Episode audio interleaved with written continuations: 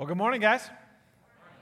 Welcome to Trailhead. My name is Steve, and um, I am the, uh, the lead pastor here, and I am glad you are uh, joining us this morning. Before we jump into uh, our, our study, uh, we get to do a, a, child dedication. Yay. So, Tienemans, come on up. Um, I want to introduce you guys to the Tienemans. So, child dedication is um, one of the many milestones in um, really the, the long journey of being parents. Um, this is our way of trying to celebrate a key moment in the life of a child. Um, and it's our way of coming together as a church to celebrate with this family their desire uh, to, to raise um, their child in a way that they come to know God and love God. So let me introduce you guys to the Tienemans. Um, uh, Jared and Gabby, say good morning to them and, uh, and little Will. Hi, Will. Hi. That's Will up there, too. Oh, eating a shoe. They are always tasty. Um, so, Proverbs 22 6 tells us that uh, when you cha- train up a child in the way he should go, when he is old, he will not depart from it. And, and you guys have heard me say a thousand times when, when we study Proverbs, we're not looking at promises, we're looking at principles. And the principle behind that verse is this when you train up a child, that, that Hebrew word for train literally means to shape their appetite. And the idea there is if you shape a child's appetite for what is, for what is good, for love, for grace, for the gospel, that will continue to influence them throughout their life. Doesn't mean they'll always make the right choices. Doesn't mean they'll always uh, they won't have to learn some hard lessons. But it does mean that that our parenting has a profound impact uh, on our child for the rest of their lives. And so um, this morning, uh, Jared and Gabby are coming up to say that, that they are, in a sense, dedicating their child to God because he is a gift to them, um, but also dedicating themselves to the best of their ability. First, drinking from the fountain of grace, finding uh, dignity, renewal, hope, courage, um, finding strength when you feel like you're out of strength, patience when you're out of patience, uh, love always, right? It's going there first and then continually leading Will to the same place, right? That he might develop a taste for the incredible grace of God, right? And we as a church are coming together to say that we're walking on this journey with them, that they are not isolated in this process. We, we walk with our families. We, we, we share, in a sense, the discipleship responsibility um, of, of, encouragement and, and pointing one another to that fountain that uh, our hope can be renewed, our courage can be strengthened, our joy can be increased. So we have a, um, a relaxed liturgy that we kind of walk through. Um, and so we'll start with the Tienemans. Um, if you guys commit yourselves to raising will uh, in light of the gospel, um, running first to the grace of God for yourselves, and then also um, continually leading him to the same place, that he might learn to know who God is in such a way that he comes to love him. Um, if, if you dedicate yourself to this path, say, I do. Awesome. Church, if you're ready to commit to walking alongside this family, to celebrating with them the joys of parenthood and walking with them uh, through the challenges and difficulties of it, encouraging them, strengthening them, being a, a source of joy to them, um, say, We do. Praise God. Let me pray for you guys first. I'm going to ask uh, the Tienemans community group and family members come on up and let's surround them with community. Um, because that's what this is all about. And so come on up and uh, you're going to lay hands on them, and I'm going to pray for them. So if you're in their community group uh, or if you are part of their family, um, make your way up and um, let's surround Jared and Gabby and little Will and um, celebrate with them and, uh, and pray for them.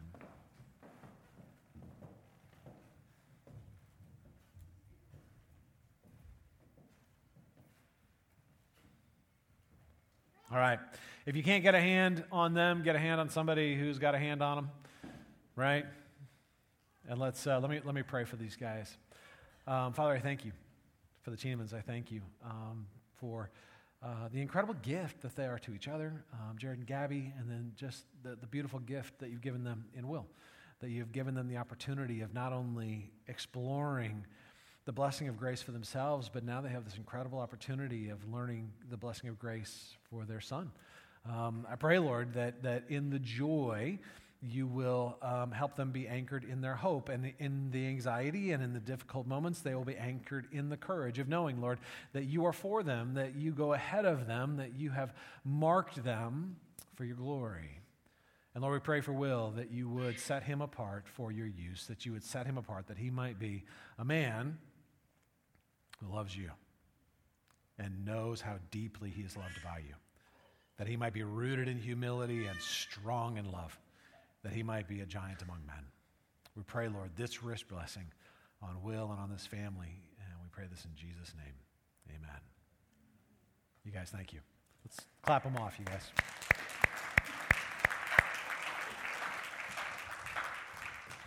All right, you guys, let's grab our Bibles. We're continuing our sermon series called Every Tribe, Every Tongue, uh, where we are looking at the gospel, race, and the church. And uh, this morning we're going over to Ephesians chapter 2. And uh, we're going to be swimming in some deep waters today. I hope you're ready. But we're going to Ephesians chapter 2. Um, if you don't have a Bible, grab one off the chairs around you. And in our Bibles, we're going over to page 976. Now, when I first started working toward this sermon series, um, I described it a little bit as, as my attempt to dance through the minefield um, because I know this is a loaded topic. I know people are coming with a history, and people are coming with ideas, and people are coming with defensiveness and, and possibly hurts and fears. Um, and, and I've got some people over here that, that are, are, are worried that, that, you know, if I start talking about racism, pretty soon we're just not even going to talk about the gospel anymore. And I got people over here that are worried that, that I'm just not going to go far enough. Some of you are like, Steve, come on, man, take the kid gloves off and let's go at this thing. Um, and, and here's the thing is, is my goal isn't to make either one of y'all happy. Um, my goal is to unpack a theology of race because I believe that if we have a biblical understanding of, of ethnic diversity, God's plan for it, not just in the future, but today. It's going to help us to navigate these tricky waters, these tricky currents with grace. It's going to help us to, to, to not get sucked into the whirlpools of, of, of never ending and unprofitable arguments, and, and, and it'll help us, equip us, and free us to love people. Um, I have, when I started this sermon series, um, people would ask me, I've had people ask me, and then even since I've started, have people ask me, you know, why? Why, why, why? Why are you going here? Why are you spending time talking about race? Right? Why is this? We know it's culturally relevant. We know this is a huge topic in culture. We know, but, but man, this is the church. Why aren't you just preaching the gospel? Right? Why aren't you just preaching the gospel? And generally, what they mean by that is why don't you continue to focus on personal forgiveness in Christ, personal growth in grace, personal transformation in, in becoming more like Christ and being changed into the people God wants us to be, right? Um, and, and, and that's all very real and very true, right? That's an important part of, of the gospel. But, but here's the thing the gospel isn't limited to personal redemption or restoration. The, the gospel is really, really good news for me, but it's not just about me, right? It, it is also about how I relate to others. It is also about the systems I create with others, the social systems, right? The good news isn't just good news for me. It's not just the story, my story, it is the story of the world. God is redeeming and restoring not just individuals, but their cultures. He is, he is redeeming and restoring the systems that we create together. And that means that the Bible is both, um, uh, it speaks of and is applicable to not just the individual but to the social systems that we create together. The Bible isn't silent about issues of race. It just isn't. It isn't silent about issues of, of ethnic diversity, racial unrest, or racial reconciliation, so neither can we. Right? It's, it's right here. You're going to see that today. I mean, it is right here. So, we're going to be laying out a theology of race. In week one, we took a look at the end of the story. We looked at Revelation chapter 7 where we get a prophetic glimpse of he who sits on the throne surrounded by this redeemed body of people worshiping God. And what's remarkable about it is that John says he sees every tribe, every tongue, every skin color, every cultural heritage, every cultural style of dress, every hair texture, every language. right? When God brings his people back together, he doesn't erase their diversity and create an artificial form of unity around language or human culture. There is a true center, and that is Him on the throne. And that allows the diversity to come together in a new form of unity, worshiping God. That's where we're going. That's, that's Revelation 7. That is the future of the church and of this new humanity. Last week, we looked at the beginning of the story. Um, for those of you who, who were here on Saturday nights, you heard it live. If not, hopefully you caught the video with, with Snowpocalypse Part 7, I think we're on now. Um, but but um, we looked at, at, the beginning of the story and, and how diversity, the source of diversity, diversity was actually buried as a gift hidden in creation. That God wired into the genetic code of Adam and Eve. A diversity that would have been discovered had they obeyed God.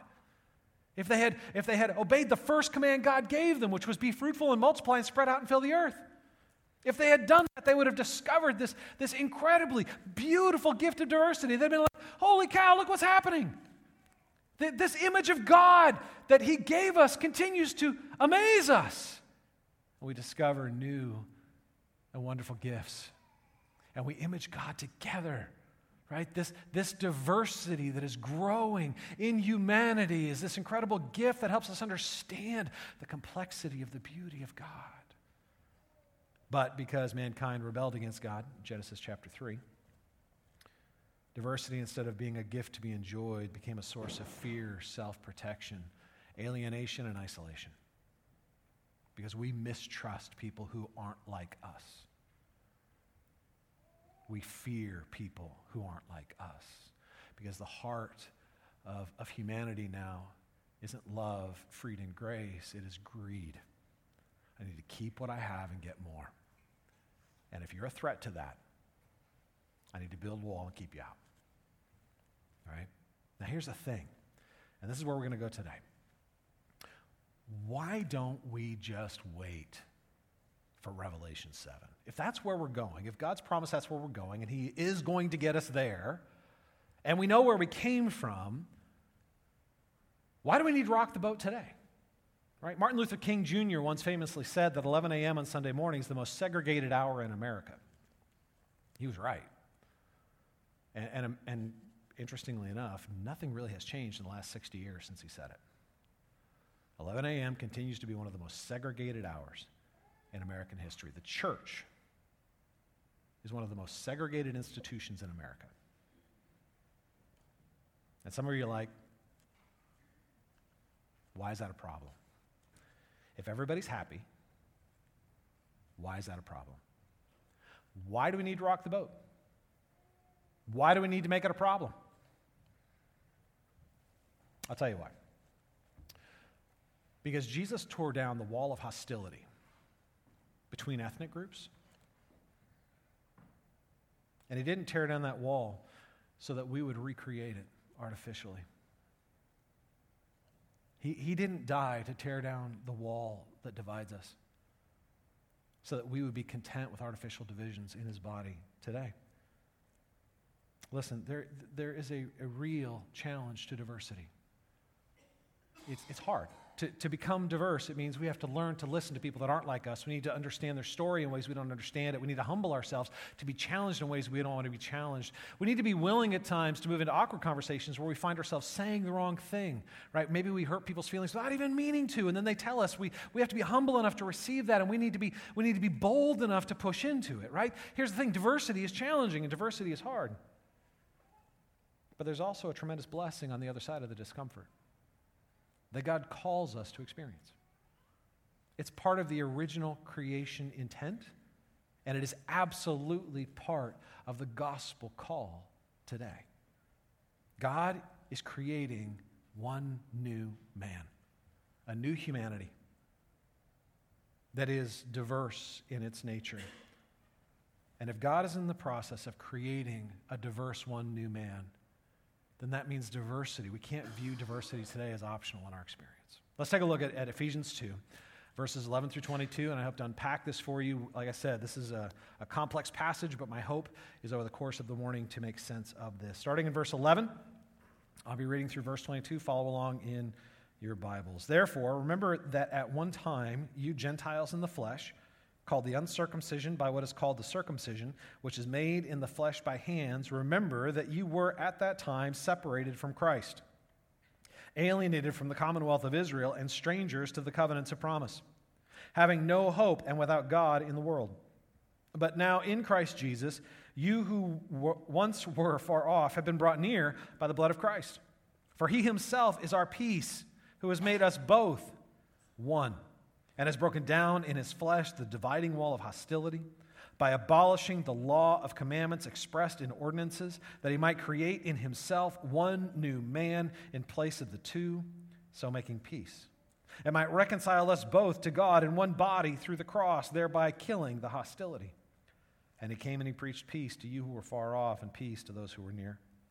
For through him we both have access in one spirit to the Father. So then you are no longer strangers and aliens, but you are fellow citizens with the saints and members of the household of God, built on the foundation of the apostles and prophets, Christ Jesus himself being the cornerstone, in whom the whole structure being joined together grows into a holy temple in the Lord. In him you also are being built together into a dwelling place for God by the Spirit. The word of the Lord. Thanks be to God. All right, y'all. Last week we left off uh, right after the Tower of Babel. Right? So at the Tower of Babel, mankind basically came together and said, We're not going to obey God, right? We are walking in rebellion against God. God wants us to spread out and fill the earth. Eh, we're not going to do that. We're going to stay and we're going to build a monument to our worldliness, a monument to the fact that we can be like God. We don't need God. We'll find our own happiness. We'll find our own purpose. We'll find our own security. We'll find our own pleasure. We will define the boundaries of our own glory. We're going to build this monument to the, to the glory of mankind and our rebellion against God. And God was like, came down because it was so small. He had to make a long trip down to see this giant monument. And, and he's like, You guys, in an act of, of judgment that was an act of grace, he said, I'm going to I'm going to diversify your languages because you're just going to cause too much pain too much suffering unified the way you are. And so he diversified the languages, which immediately divided the people, right? They, they immediately found new centers of cultural identity. So instead of uniting together, they, they like, what are, you, what are you saying? What are these words, these idiotic words you're uttering? And, and so you, you tended to pull away to, with people that, that, that spoke the same language as you. And as a result of that, they migrated out. They left the, the, uh, the tower completely un, unbuilt, and, and they left. The monument turned out to be a complete dud. And, uh, and they became geographically isolated as they moved out away from each other, which means they also became genetically isolated from one another, which of course then unleashed this beautiful gift of diversity.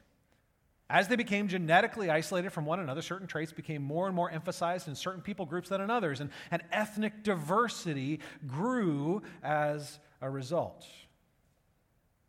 That's where we left off last week. Flash forward in the biblical story and God does something that is um, honestly quite surprising. God shows up, and, and, and in the midst of this growing ethnic diversity, which, by the way, is filled with, with um, so God created race, right? He created a single race of mankind in which there is ethnic diversity. God created race, mankind created racism. And, and so there was a growing mistrust among the ethnic groups. There was a, a, growing sense of us and them, a growing hatred of, of people that had different languages, different skin colors, different cultures. God, in the midst of this craziness, does something really unusual. He creates an entirely new ethnic group.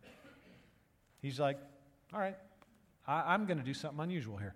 So he visits a guy named Abram uh, his name means uh, great father. He's living in Ur of the Chaldees, which is in Mesopotamia, which is in modern day Iraq. So he's part of that ethnic group. And he's like, hey, Abram, walk that way.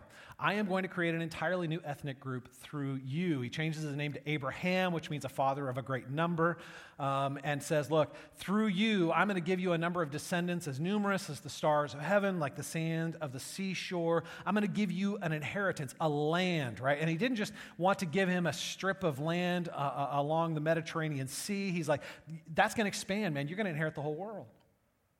And the blessing you receive, listen to me, the blessing you receive is going to become a blessing to the entire world. I will bless the whole world through you, Abram. And so Abraham went out and had Isaac, and well, Sarah had Isaac. Abram was part of it. Um, Isaac had Jacob. Again, you get what I'm saying. Jacob was renamed Israel. Israel was the father of 12 sons who became the 12 tribes of Israel.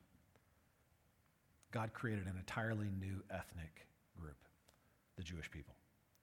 Now, why? In a world of ethnic diversity where uh, ethnicity was already a source of tremendous trouble and difficulty, would he create one more ethnic group and add it to the mix? We'll explain that in a minute. But here's the thing this ethnic group was unique because God's relationship with them was based from the very beginning on a series of covenants unconditional covenants of promise and a key conditional uh, uh, covenant of laws. We're going to unpack but, but the difference is they're unconditional and conditional. A covenant of promise is unconditional. When god makes a covenant of promise he's the only one obligated. So he's entering into an agreement and, and he's the only one who's on the hook to actually do something right? God has related with humankind through a series of unconditional covenants from the beginning in Genesis chapter 3, when our first parents rebelled against God, as God is, is explaining uh, what they just did, the consequences of their great rebellion, buried in that chapter, in the midst, before the, the dust of their rebellion has even settled, he makes the very first covenant of promise. He says, I will send a seed of the woman. Eve will have a son, and he will crush the serpent's head even though the serpent bruises his heel. Right there at the very beginning of the story, he promises, he promises that he will send a hero who, who will confront our deepest problem, our greatest enemy. And even though it comes at great personal cost, he will win us a victory we desperately need, right? And then he shows up many, many years later to Abram, and he makes a covenant of promise right? With, with Abram, who becomes Abraham. He, he says, Look, I'm, I'm going to give you, uh, I'm going to make you the father of a great nation. And, and, and I am going to bless your children, and through your children, I'm going to bless the whole world.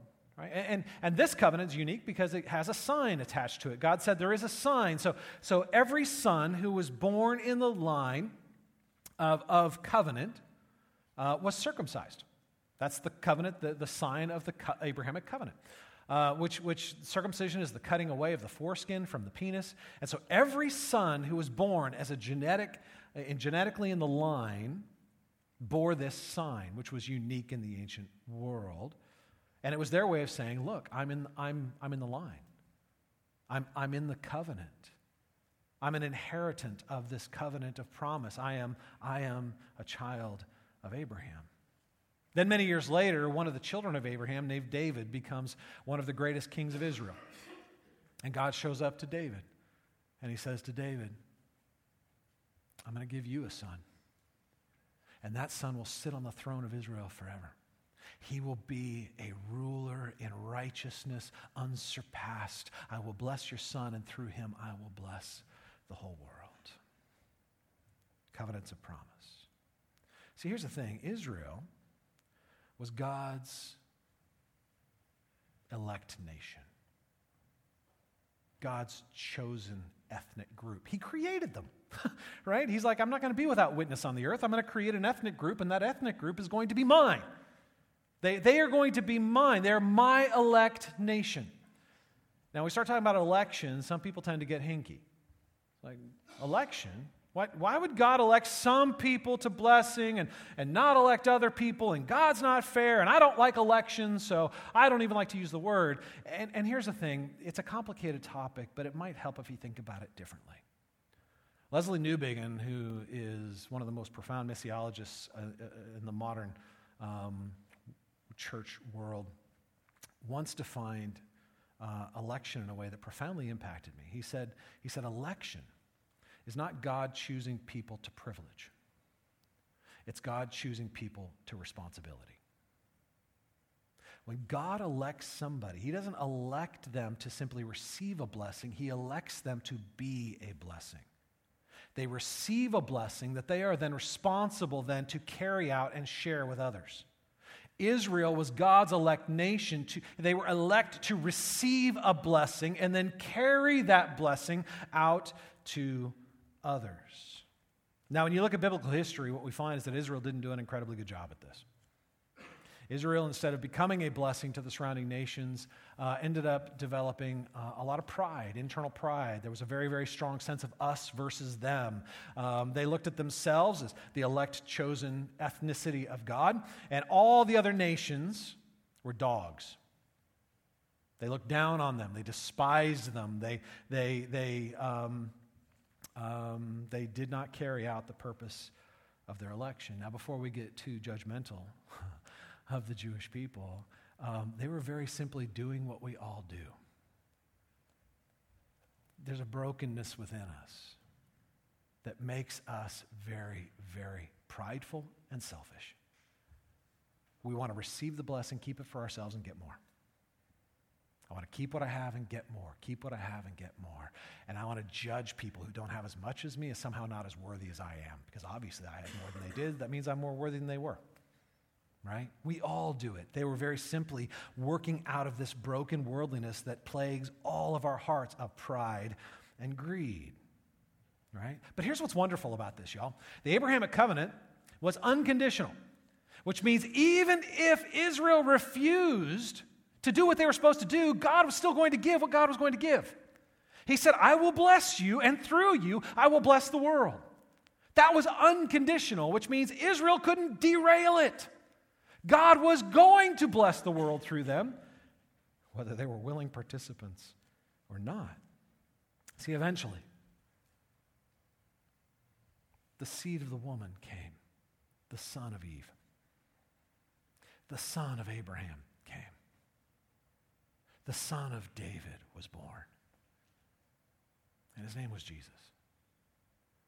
And while the, the ethnic diversity of the world continued to spread out over the face of the planet, God, through this series of covenants, narrowed the focus down to a single hero who would be born on mission. God would bless the world, and he did through Christ, the Jewish son of David, of Abraham, and ultimately the son of Eve. He was the fulfillment of those promises. All of those covenants of promise find their fulfillment in Christ and find the unleashing of their blessing in Christ. The Jews were elect, and the Gentiles would be blessed through them and were. Now, Gentiles, isn't that a funny word? I'm guessing, you know, you read that word in the Bible, I'm guessing you don't use it in your workplace a lot. You know, like, hey, how y'all doing, Gentiles, right? I mean, it's not, not a word we use widely, and I think most of us honestly don't even know what it means. Um, the word Gentiles, sometimes translated nations, is the Greek word ethnos. Does that sound familiar? It's the same root from which we get ethnicity, right? So, so what this word Gentiles means is every other ethnic group except God's chosen ethnic group, the Jews. Right? God elect the Jews, that ethnicity. So, so God Himself looks at the world in ethnic terms. Are you catching that? He looks and He sees a diversity of ethnicities. He just divides it up differently than we do. We look at it from my ethnicity and everybody else's. God looks at it and says, well, there's the ethnicity I created, and then there's all the others. There's the Irish, and there's the Chinese, and there's the Africans, and all those other ethnic groups are, are Gentiles, right? This is what Paul's getting at. So that's the stage. Look at verse 11 and 12. I want you see this. Therefore, remember that at one time you Gentiles in the flesh, that means those of you who were born from ethnic groups outside of Israel, called uncircumcision by what is called the circumcision. In other words, you were looked down on by God's elect people. You, you, they would use this derisive term to describe you as the uncircumcision, which was made in the flesh by hands. Remember, verse 12, that you were at that time, before Christ came, separated from Christ. See, Christ was promised through the prophets to God's chosen and elect ethnic group, the Jews. Christ, the word Christ isn't Jesus' last name. I don't know if you know that. Um, Christ is a word that means Messiah. Literally, it means anointed one or elect one. Jesus is the elect one. Because he was given not only the greatest privilege of carrying the blessing of God, but the greatest responsibility of then spreading that blessing to others. He was anointed, he was chosen, he was elect. To carry that blessing to others. But during this point in, in redemptive history, because the promises were coming to the nation of Israel, remember at that time you were separated from Christ. You were alienated from the commonwealth of Israel. You were outside the ethnic group that had the scriptures and the prophets and, the, and, and, the, and God revealing himself, this commonwealth of, of, of this ethnic group's racial history, right? And you were strangers to the covenants of promise because they were made progressively more and more narrow within this specific group. And as a result, you had no hope and you were without God in the world. If the blessing had remained bound to a single ethnic group, we'd be hopeless. If Christ came as a son of the Jews and only worked ethnically for his tribe, his heritage, his history, we would be without God in the world. That means we would be abandoned to our self salvation projects, all those things that we do to try to make ourselves significant or secure or important or loved, and they all are broken and none of them work. That would be our best hope in the world. And by the time we lived our miserable lives and died, we'd still have to go before a God and be accountable for our cosmic treason and rebellion against Him. Without a mediator, without a Savior, without one to vouch for us without hope, without God in the world. But that was never God's intention. God's intention in election was never to, to exclude the blessing specifically to the Jewish people, to the restriction of other ethnicities. He, he elected them to prepare the way for the one who, the elect one, who would actually unleash the blessing to everyone, the one who would come and tear down the walls and throw open the gates that all can draw near. Take a look at verse 13. Verse 13. But now in Christ Jesus, you who once were far off have been brought near by the blood of Christ. You who were far off. Metaphorical language that indicates that we were far away from the blessing, we were far away from the covenants. Um, Listen, Israel wasn't just given a series of, of covenants of promise, they were also given a covenant of law. Sometimes it's called the Mosaic Law or the Mosaic Covenant because Moses was the one who was kind of the go between on it. Uh, I'm sure you are you're biblically literate. You've seen Charlton Heston coming down from the mountain, you know, with the two tablets with the Ten Commandments carved on it. Um, essentially, what happened there is God showed up to the nation of Israel and said, Hey, y'all, would you, would you like a, a special blessing? If so, I'm going to give you a law. You just have to keep it. And if you break it, you'll get a curse. And they were like, Yeah, we're in. We're God's elect people. We're totally in with that, right? Look at it. That's what it says, Exodus 19. Um, and, and, so God's like, all right, here, here's, here's the Ten Commandments. The Ten Commandments are the down payment of the law. Now, what you may not realize is the Ten Commandments are just a tiny, tiny part of it. There are 613 commands in the Mosaic Covenant that govern every aspect of, of, of, Jewish behavior what they eat, when they eat, how they eat, what they wear, how they do business, who they do business with, when they work, when they rest, what they look like, what they sound like. And the end result of this is, is this ended up making Israel weird. Like literally, wherever they went in the ancient world, they wouldn't assimilate to the surrounding cultures. They didn't dress like other people. They didn't use the common language of the people they moved into. They didn't do the common, they didn't honor the common business practices. They were, they were stubbornly different in their ethnic identity because the law created a wall around them. A wall that created a very, very strong sense of us and a very, very strong sense of them. And as a result, they were a despised people. Wherever they went, people just, they just were annoying. They were despised because they wouldn't assimilate. They wouldn't change. They wouldn't adapt. They wouldn't honor common customs. They, and, and, and they were doggedly prideful in it. Right? Not only would they not adapt, they would call them the uncircumcision and the dogs, right? There was a, there was a hostility that was, that was instilled in them as a result of this. Now, listen, the law didn't create this problem, the law just highlighted it. There were already ethnic divisions. There was already ethnic mistrust. There was already a sense of us and them. The law came in and simply made it more obvious. It was like putting a magnifying glass on a problem that already existed. God didn't create the problem, the law simply exaggerated the problem to the point where it couldn't be ignored. It was so obvious. Right? And then in the temple itself, that sense of the wall was actually reinforced. If you came to the temple to worship Yahweh, there was a series of walls around the temple. If you were a Gentile who wanted to worship Yahweh, you could come to the court of the Gentiles, but you couldn't pass through what was called the beautiful gate into the inner courts of the Jews. So if you wanted to worship Yahweh, you could come near, but not very near. The Jewish people could pass through the beautiful gate into the inner courtyards. Now, even they were barricaded by walls. There were inner courtyards there, and, and they were separated. Right? The Jewish people could only go so far, and then, then the Levites could go into the center courtyard. And even then, only the high priest could go into the very Holy of Holies, where the kind of glory of God's presence dwelt. Did God advise the temple be built like this because he wanted to keep people away?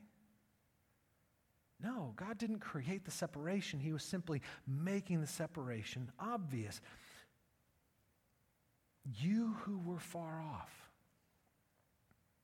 have been brought near, right? Look at verses 14 through 16.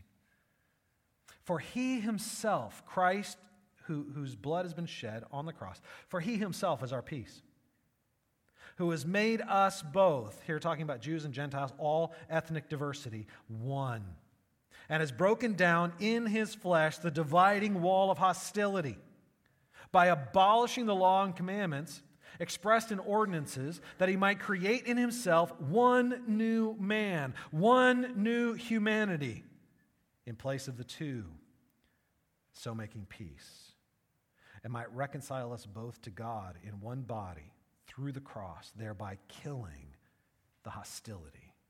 See, we are brought near because he is our peace. On the cross, he made peace for us. Listen, the gospel is both profoundly personal and profoundly social in its implications. But it begins personally and then it works its way out socially. See, Jesus begins first as my peace because he first reconciles me to God. I was far off. I was outside the circle of blessing. I was guilty of cosmic treason. And he became my peace.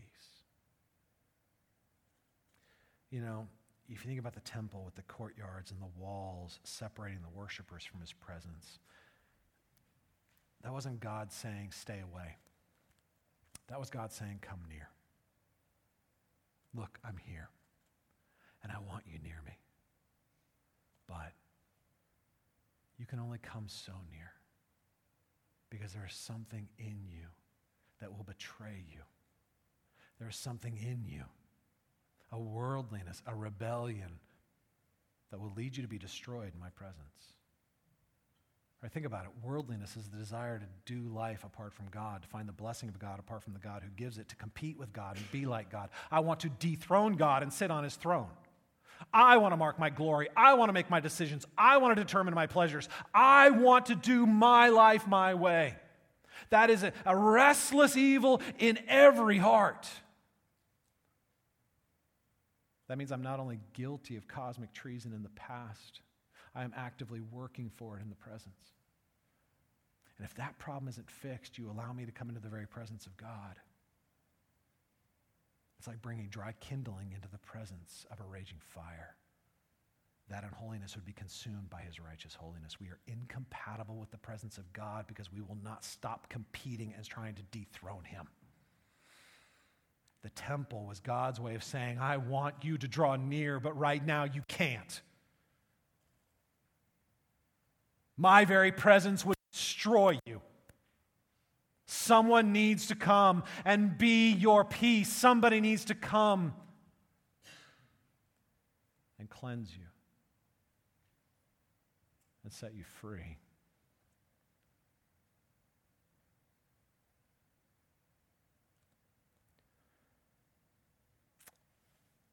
The law.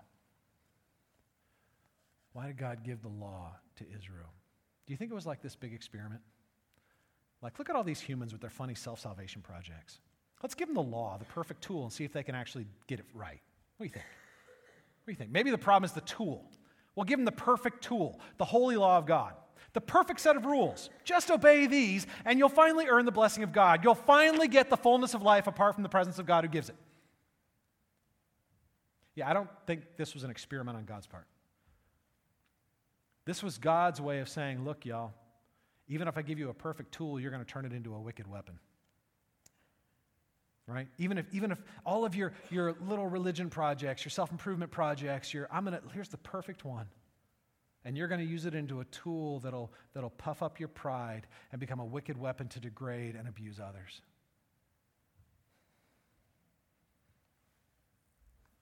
The law didn't cause the problem. The law was good and holy, righteous. The problem was our hearts. The law simply acted as a magnifying glass to make, to make obviously clear. In our rebellious state, we are condemned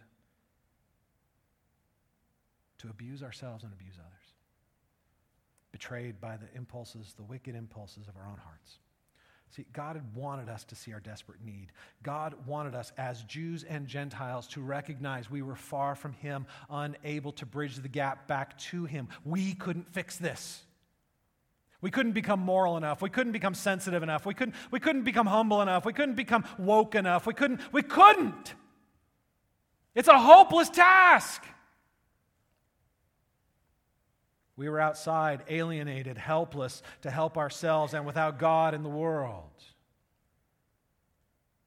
But Christ came to be our peace, to do for us what we couldn't do for ourselves by his blood on the cross.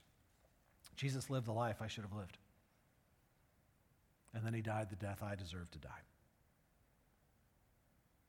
And then he rose again in victory over my sin. He was my substitute in judgment so that I could become his partner in blessing. He was born a Jewish man under the law, and he perfectly fulfilled the law. The only Jewish man ever to fulfill that conditional contract. And he earned its blessing, but then he died under its curse. Why? So that he could then, as God's elect, give that blessing away. He stepped into the holy fire of judgment that I deserved in my place and my sin that I might be at peace with God. He is my peace. The gospel is profoundly personal because I am reconciled to God. But I am not reconciled to God alone. It is not just about me. I am reconciled to God with a group of others who are also at peace with God and now at peace with one another. God didn't just tear down the dividing wall between me and Him, He tore down the dividing wall between the ethnicities. He broke down the walls that separated me from my neighbor, that I might love my neighbor even as I love myself. He made the two one. He tore down the ethnic walls of mistrust and fear. He took Jews and Gentiles, every ethnic group, and made one new humanity. Because on the cross, he killed the hostility. When he died, he killed the hostility. He crushed the serpent's head, even though it bruised his heel. And he killed the hostility and the mistrust and the animosity that was created from our rebellion against God. And he gave us a new center for our identity. My, my center, who I am. I'm no longer bound by my language or my nationality or, or my skin color or my gender or my dress or my politics. I am, I am bound by grace. I'm part of a new humanity at peace with God no longer in competition with one another. Take a look quickly at verses 17 through 22, because I want you to see there are three metaphors here that, that are really, really powerful. Um, starting in verse 17. And he came and he preached peace to you who are far off, that's us Gentiles, and to those who are near, the Jews. For through him we both have access in one spirit to the Father. The wall's been torn down. So then you are no longer strangers and aliens, but you are fellow citizens with the saints and members of the household of God. So not only are we a new humanity, we're a new family. Right? Verse 20, built on the foundation of the apostles and prophets, the commonwealth of Israel. Christ Jesus himself being the cornerstone, in whom the whole structure, being joined together, grows into a holy temple in the Lord. In him you also are being built together into a dwelling place for God by the Spirit. God doesn't dwell in a building behind walls anymore. That third metaphor, man, we, the followers of Christ, the, the church of God, are being built into a holy temple in which God dwells by the Spirit. We are a new humanity. We are a new family. We are the actual temple of the living God in which the walls have been torn down.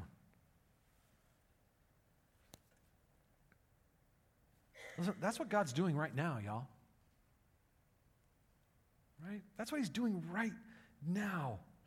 He is growing this new humanity. He is growing this new family. He is building this one temple in which His glory dwells, right? Revelation 7 is a prophetic glimpse of, of, of it in its fullness when Christ returns, but He's doing it now.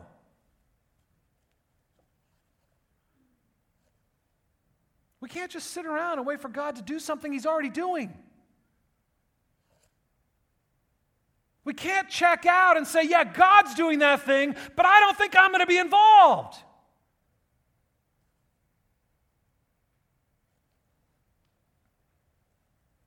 Yeah, the gospel's personal, but it works its way out socially in the way we relate to others and the systems we create together.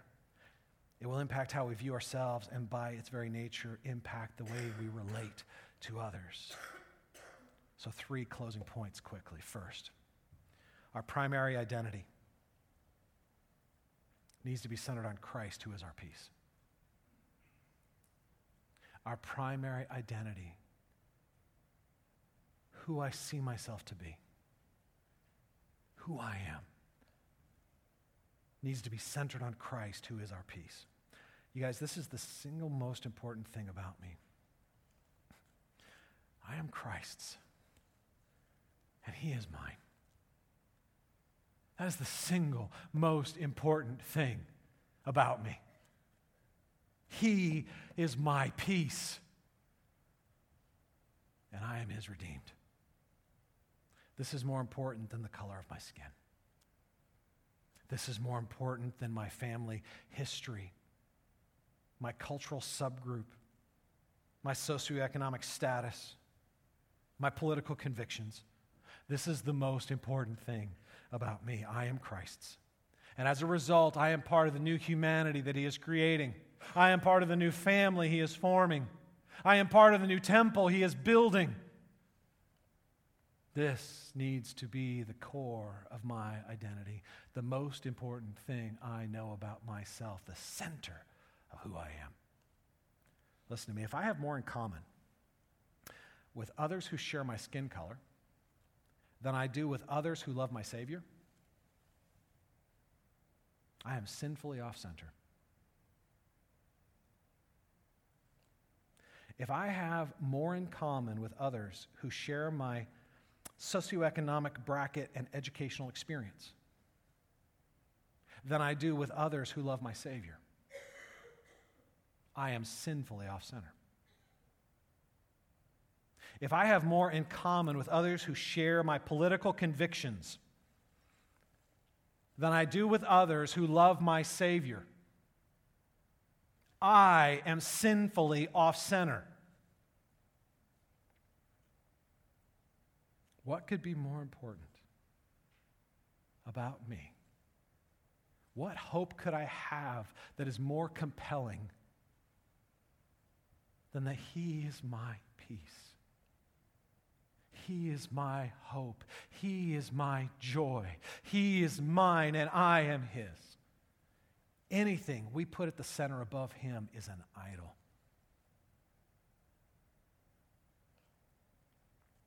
Secondly, our primary identity in Christ does not erase our secondary ethnic identity. Even though I, my primary identity is one, is, is one who is, is, is loved by God, elect by God, saved by God, made peace with God and with others by the work of Christ, by his cross, right?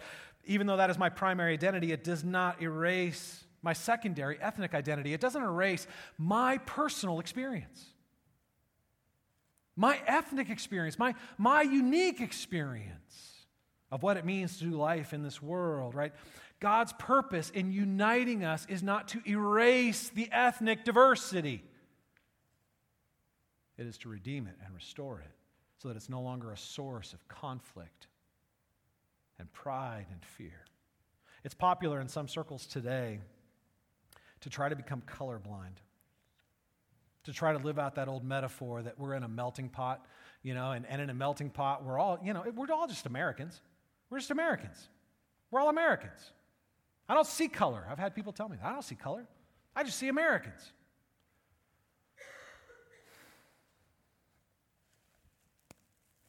What's interesting is I've only had white people say that to me. I've never had people of color say, I don't see color. You know why? Because for most people of color, they're reminded every single day of their color. We have the privilege of not paying attention as white people because we're not always treated in the same way. Now, that doesn't mean every African American has the same experience as every other African American because no single African American can speak for the entire African American experience or community any more than any one white person can speak for the experience and ethnic, ethnic um, uh, heritage of all white people, right? There's a diversity even in the diversity. But my point is this that, that, that most of my, my, people, my friends who are people of color, most of my African American friends would never think of saying this. When I was a punk, still am. When I was a punk and, and, and, and, and was out just raising hell, um, shoplifting, skateboarding, destroying things, um, um, tearing down the world because I was angry and lost. Um, I had a group of friends that I did it with, and, and, and like I remember shoplifting, and, and man, I walked out with a giant bottle of Polo like this large, man. It was huge. Um, my African American friend gets snabbed by security. I don't think anything about it. I'm just faster. I'm better. You know, sneakier. It wasn't until later that I, that I found out from, from other African American friends who weren't punks like me that they regularly get followed by security when they go through a store. That even though they're there with the best of intentions, they're completely honest, they would never think of shoplifting. They've been stopped and had their bags searched. Their experience is fundamentally different than mine. I would just assume their experience was exactly like mine unless I was humble enough to listen and learn that their experience is different, right? When my African American friends talk about having the talk with their kids, it's really, really different than most what most white people talk about, right? We talk about having the talk with our kids. We're usually like, oh, that awkward talk about the birds and the bees and, you know, safe stuff and, you know, my African American friends talk about having the talk, especially with their sons, especially if their sons are large, the talk is you can't go out and do what your other friends do. You can't go into white spaces and do the things white people do because you'll be treated differently. The consequences will be different.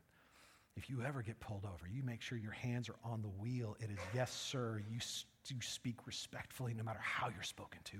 You never provoke and you never allow yourself to be provoked. Otherwise, bad things will happen to you. That's the talk. My friend, who's a pastor, has a Mexican American on staff, a pastoral. He's a pastor, Mexican American. And yet he is continually just people assume that he's, he's part of the maintenance crew. He's been asked for his papers. He's a pastor on staff. Listen, it is not helpful to say that you're colorblind when color plays such a powerful role in the American experience. See, when we say we're colorblind, what we're really saying is, I don't see you. I'm not going to see your unique experience. I'm not going to acknowledge that your experience in America and even in the church could be fundamentally different from mine. You need to adopt my narrative, or I don't see you. It is, it is dehumanizing. And it is minimizing of other people's story and their pain. Listen, the goal isn't to become colorblind. It is to become humble enough to listen to and learn from other people's experience, to value them, to create space for them, to honor them. Because we value them when we value their stories. And listen, y'all, we can't love people we don't see. We can't obey the first and greatest commandment love the Lord God with all your heart, soul, and mind. Love your neighbor as you love yourself. You can't do it. Third, our identity as God's elect should push us out in love to those different from us. All right, if you're a believer in Christ, I don't care whether you like it or not, the Bible says you're elect. That's a thing. What that means is you haven't been chosen for a privilege, you have been chosen for a responsibility. Your election isn't about the blessing you receive. Your election is about the blessing that has been given to you that you are to carry and give to others. You weren't elected by God to privilege, you were elected to responsibility. You weren't just reconciled to God so that you can enjoy your reconciliation. You were reconciled to God so that, according to 2 Corinthians 5, you might become a minister of reconciliation to carry that reconciliation out, to live it out in, in social contexts, to, to become the embodiment of grace. You received grace that you might carry it out as a minister of reconciliation. You are, according to 2 Corinthians 5, an ambassador for Christ, an official representative of the gospel. If you have received the gospel, this is the responsibility that is put on you. I've had people say, well, Steve, that's, that's, that's about evangelism. We're supposed to be ambassadors for Christ, carrying the gospel out to people that are far from God and don't know the gospel. And I would respectfully but adamantly say, read your Bible. 2 Corinthians 5 is not written in an evangelistic context. It is written to a church in which people are not getting along.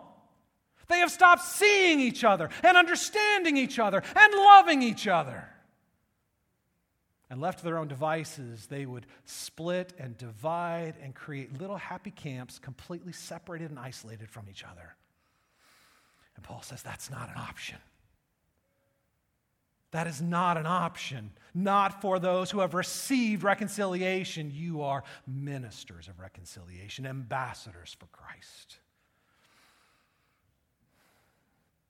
We in our worldliness will become competitive, comparative. We will tear each other down. We will want to isolate and, and, and to just be around people that look like us and sound like us and make us comfortable with us. But when we do that, we are swimming against the stream of God's redemptive current. We are rejecting the responsibility of our election. We are setting down the mantle of peacemakers a mantle we don't have the freedom to set down because it was given to us as part of the blessing of having Christ as our peace. Listen, y'all, we should value ethnic diversity because it is the gift of the Imago Dei in creation. For us to fully understand the love of God, we have to learn how to love people that are not like us, who have different experiences from us, that see the world in ways that we don't necessarily understand and may be challenging and humbling to us. For us to grow in our understanding of God, we need to grow in our experience of the image of God. We are impoverished when we settle for less.